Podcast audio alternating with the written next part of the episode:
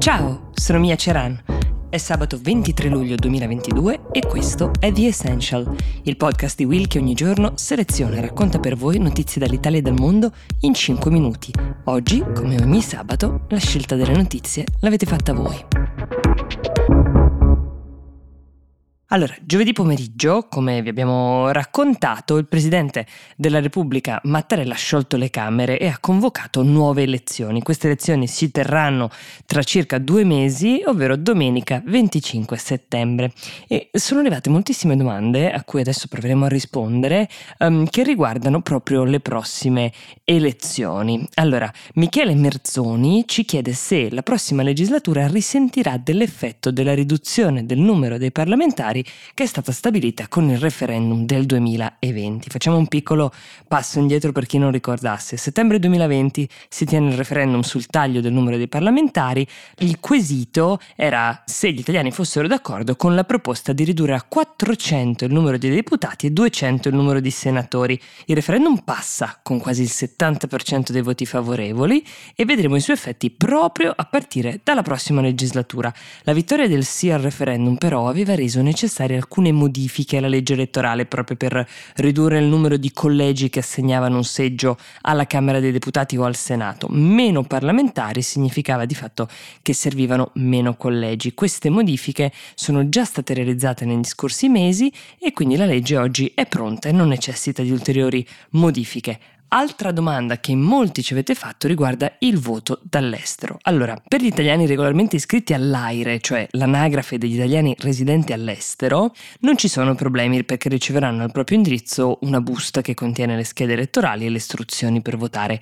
Una volta compilate dovranno semplicemente rispedirle al proprio ufficio consolare e il processo di voto sarà completo possono votare per corrispondenza dall'estero anche i cittadini italiani che, per motivi di lavoro, studio o cure mediche, si trovano per un periodo di almeno tre mesi in un paese estero in cui non sono anagraficamente residenti. In questa categoria rientrano anche tanti studenti Erasmus che eh, ci hanno scritto.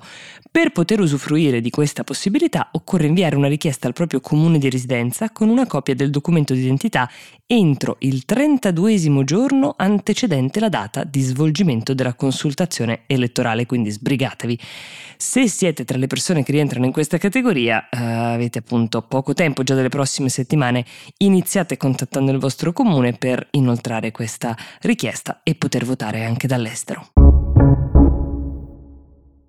Francesco ci scrive cosa ne pensate delle voci sul fatto che Putin sarebbe malato, sono credibili?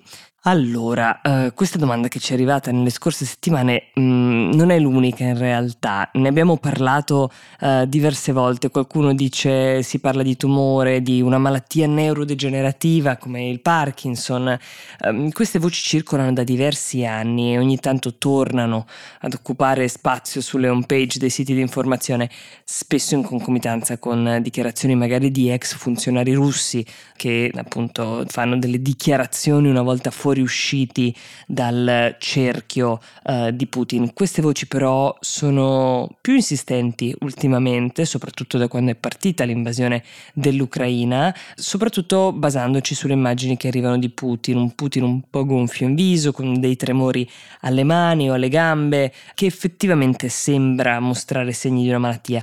Tra le tante ipotesi si era arrivato addirittura a ritenere che l'invasione stessa dell'Ucraina nascesse dalla consapevolezza del poco tempo che gli restava a disposizione per portare a termine il suo progetto di eh, diciamo, restaurazione dell'imperialismo russo. L'ultimo sviluppo qual è? È che mercoledì scorso il direttore della CIA, William Burns, è tornato su questo argomento e ha risposto a una serie di domande sulla Russia. Allora, se speravate in una conferma delle indiscrezioni, non è andata esattamente così. Anzi, le parole del direttore della CIA sono state Putin is entirely too healthy, fin troppo in buona salute. Um, Burns ha aggiunto che la sua non è stata una dichiarazione ufficiale, ma più un'opinione personale che lui si è fatto nel tempo. Si tratta pur sempre dell'opinione personale dell'uomo che è a capo della più potente agenzia di intelligence al mondo, la CIA, quindi ci sembrava utile riferirvelo a questo proposito. The Essential per oggi si ferma qui, noi vi auguriamo un buon fine settimana e vi diamo appuntamento a lunedì.